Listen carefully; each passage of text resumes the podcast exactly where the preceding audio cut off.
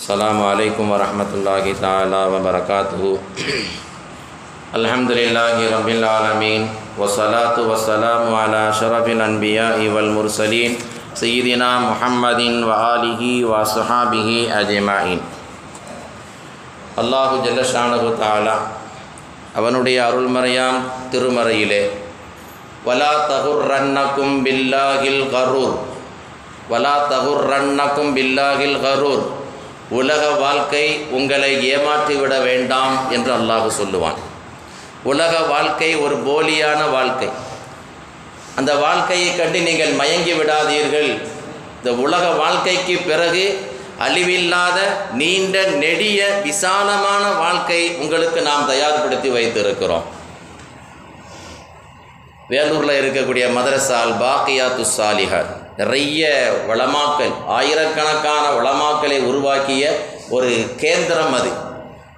அந்த வேலூரில் இருக்கிற அந்த மதரசாவை உருவாக்கிய ஆலா ஹசரத் அவர்கள் முதல்ல அந்த மதரசா கட்டி முடிக்கப்பட்டதற்கு பிறகு அதற்கு என்ன பெயர் வைக்கிறது அப்படிங்கிற ஒரு மஷவரா ஆலோசனை நடந்தது. என்ன பெயர் வைக்கலாம்? ஆலா ஹசரத் வந்து ரொம்ப மிக பேணுதலான ஒரு மனிதர். அப்போ ஹசரத் அவர்கள் சொன்னார்களாம், நம்ம கெட்டிருக்கிறது வந்து மார்க்க கல்வி, ஆலிம்கள் உருவாக்கக்கூடிய ஒரு பெரிய ஒரு மதரசா. அதனால் இதுக்கு குரானில் இருந்து தான் என்ன செய்யணும், இதற்கு பெயர் சூட்ட வேண்டும், குரானில் இருந்து பெயர் சூட்ட வேண்டும்னு சொல்லி அந்த பெயரை வந்து குரானில் இருந்து தேர்வு செய்வதற்காக வேண்டி ஹசரத் அவர்கள் பிரத்யோகமாக அதற்கென்று ஒரு 3 நாட்கள் நோன்பு இருந்தாங்க. 3 நாள் நோன்பு வச்சு தஹஜ்ஜத் தொழுது, தஹஜ்ஜத் நேரத்தில் 3வது நாள் அல் குரானை திறந்தார்கள். எப்படி நீயத்தில் அப்படின்னா, யாரெல்லாம் குரானை நான் திறக்கிறேன், குரானை நான் விரிக்கிறேன், திறக்கிறேன், என் கண்ணில் என்ன வார்த்தை படுகிறதோ அந்த வார்த்தையை நான் என் மதரசாவுக்கு சூட்டுகிறேன். அதை மாதிரி திறந்தாங்க. அல்லாஹ்வுடைய பெரிய ஒரு நியாமத்து, பெரிய ஒரு குதிரத்து என்ன அப்படின்னா, சூரத்துல் கஹ்ஃபில் வரக்கூடிய திறக்கிறார்கள், வல்பாக்கியாத்து சாலிஹாத்து கைருன் இன்த ரப்பிக தவாபம் வ கைருன் அமலா. அந்த ஆயத்தை அல்லாஹ் கண்ணில் காட்டுகிறான். வல்பாக்கியாத்து சாலிஹாத் நிரந்தரமாக இருக்கிற அந்த நற்காரியங்கள் கைருன் தவாபன் அல்லாஹ்விடத்திலே கூலியால் வெகு சிறந்தது, மிக சிறந்தது. அதுதான் நிரந்தரமான அமல்கள் தான் அல்லாஹ்விடத்திலே ஆக சிறந்தது என்று அல்லாஹ் அந்த ஆயத்திலே கண்ணில் காட்டுகிறான். உடனே முடிவு செய்தார்கள், அல்பாக்கியாத்து சாலிஹாத், அல்பாக்கியாத்து சாலிஹாத் நிரந்தரமான அமல்களை உருவாக்கக்கூடிய இடம் அது, அந்த மதரசா என்ற பெயர் சூட்டப்பட்டது. இப்போ உலகத்தில் விட்டு நம்ம ஒரு நாளைக்கு போய்த்தான் ஆகணும், விரும்பியோ விரும்பாவிட்டாலோ. ஒரு மனிதன் இறந்த பிறகு மலக்குகள் கேட்பார்களாம். மனிதர்கள் கேட்கிறது என்ன, எவ்வளோ சொத்தை விட்டுட்டு போனால், பேங்கில் என்ன பேலன்ஸ் இருக்குது, அதைத்தான் மனிதர்கள் கேட்பார்கள்.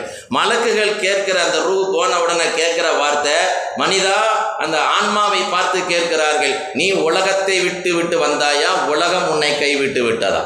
ரெண்டில் ஏதாவது ஒன்று நடக்கணும். உன்னை உலகம் ஏமாற்றி விட்டதா, உலகத்தை விட்டு நீ வந்து விட்டாயா என்று கேட்பார்களாம். சொல்வார்கள் பெரியார்கள், ஞானிகள், மகான்கள் சொல்லுவார்கள், ஒரு மனிதன் இறந்து விட்டால் அவனுக்கு 3 பயங்கள் போய்விடுகிறது.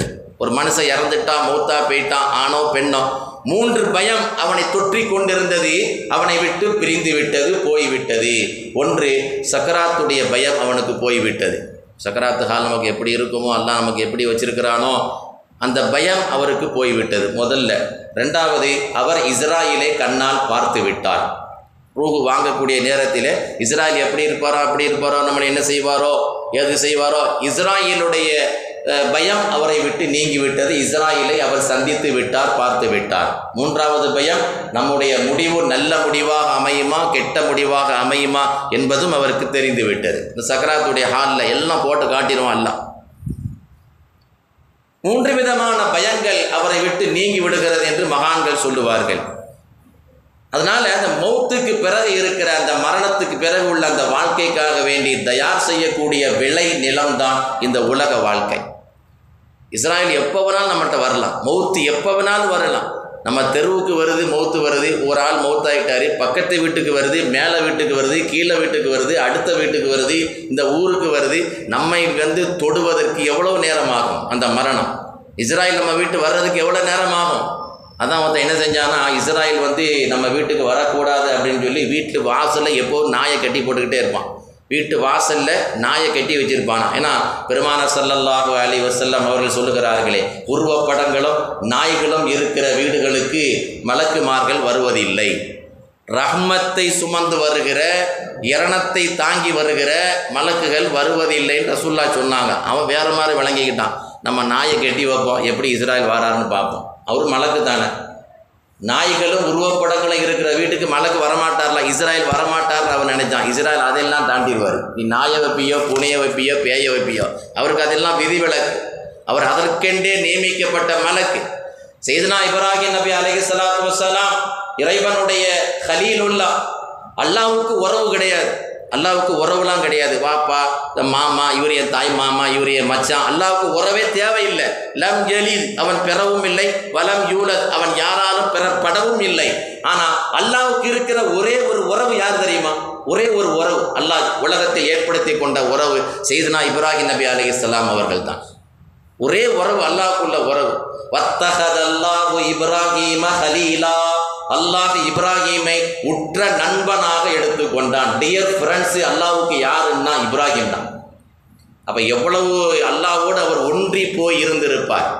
அந்த இப்ராஹிம் நபி அலைஹிஸ்ஸலாத்து வஸ்ஸலாம் அவர்களுக்கு திடீரென்று இஸ்ராயில் அலைஹிஸ்ஸலாம் வருகிறார்கள் ரூஹ் வாங்குறதுக்கு. நபிமார்கள் காலத்திலெல்லாம் லைவாக நேரடியாகவே வருவாங்க மலக்குகள், இஸ்ராயில் வருவார். அப்போ இஸ்ராயில் அலைஹிஸ்ஸலாம் வீட்டிலே வேலை செய்து கொண்டிருக்கிறார்கள். திடீர்னு வந்து மனித ரூபத்திலே நிற்கிறார் இஸ்ராயில். அஸ்ஸலாமு அலைக்கும், வாங்க புறப்படுவோம் அப்படிங்கிறாரு. என்னமோ 40 நாள் தப்லீக் ஜமாத் போகிற மாதிரி, வாங்க புறப்படுவோம் அப்படிங்கிறார் இப்ராஹிம் நபியை. ஹஸ்ரத் இப்ராஹிம் அலைஹிஸ்ஸலாம் கேட்டார்கள், என்ன திடீரென்று அல்லாஹ்வை சந்திக்கலாம் வா என்று அழைக்கிறீரே, என் உயிரை வாங்க வந்திருக்கிறீரே, ஒரு முன்னறிவிப்பு செய்யக்கூடாதா, இன்ஃபர்மேஷன் பண்ணக்கூடாதா?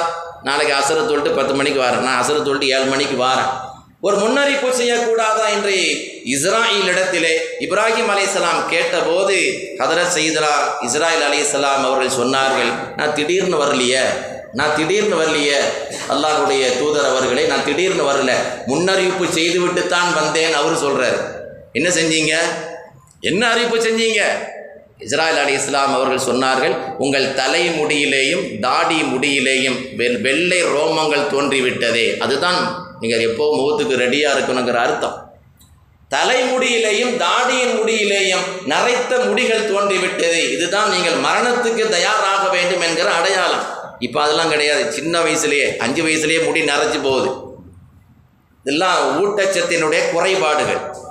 அப்போ தாடியிலையும் தலைமுடியிலையும் நரை முடிகள் தோன்றிவிட்டால் மரணத்துக்கு தயாராக இருக்க வேண்டும். அதையும் நம்ம இன்னைக்கு என்ன செய்கிறோம்?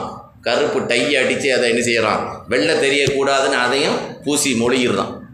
என்ன இருந்தாலும் ஒரு நாளைக்கு சாயம் வெளுக்கத்தான் செய்யும், ஒரு நாள் வெளுத்து போகும். அது நரை முடிகளை பிடுங்காதீர்கள், அதற்கு சாயம் பூசாதீர்கள். பெருமானார் ஸல்லல்லாஹு அலைஹி வஸல்லம் அவர்கள் சொல்லுவார்கள், உங்களில் ஒருவருக்கு நரை முடிகள் தோன்றுவது 100 மின் நூறில்லா, அல்லாஹுடைய ஒளியில் இருந்து அது ஒரு ஒளி, அது பிரகாசம், அது அதற்கென்று ஒரு மரியாதை இருக்கிறது. நரைத்த முடிகளை கொண்ட பெரியவர்களை பார்த்தவுடன் நமக்குள்ள ஒரு மரியாதை வருது. அல்லாஹ் அந்த கண்ணியத்தை, மரியாதையை உள்ளத்தில் போடுறான் அவன். அதனால் வெள்ளை முடிகளை நீங்கள் வந்து சாயம் அடிக்கவோ கருப்பாக்கவோ அதை பிடுங்கவோ செய்யாதீர்கள் என்று பெருமானார் ஸல்லல்லாஹு அலைஹி வஸல்லம் அவர்கள் தடை விதித்தார். அது சம்பந்தமான செய்திகள் இன்ஷா அல்லாஹ் நாளைய தினம் தொடராக நாம் பார்ப்போம். சுப்ஹானல்லாஹி வ பிஹம்திஹி, சுப்ஹானக்கல்லாஹும்ம வ பிஹம்திக, அஷ்ஹது அல்லா இலாஹ இல்லா.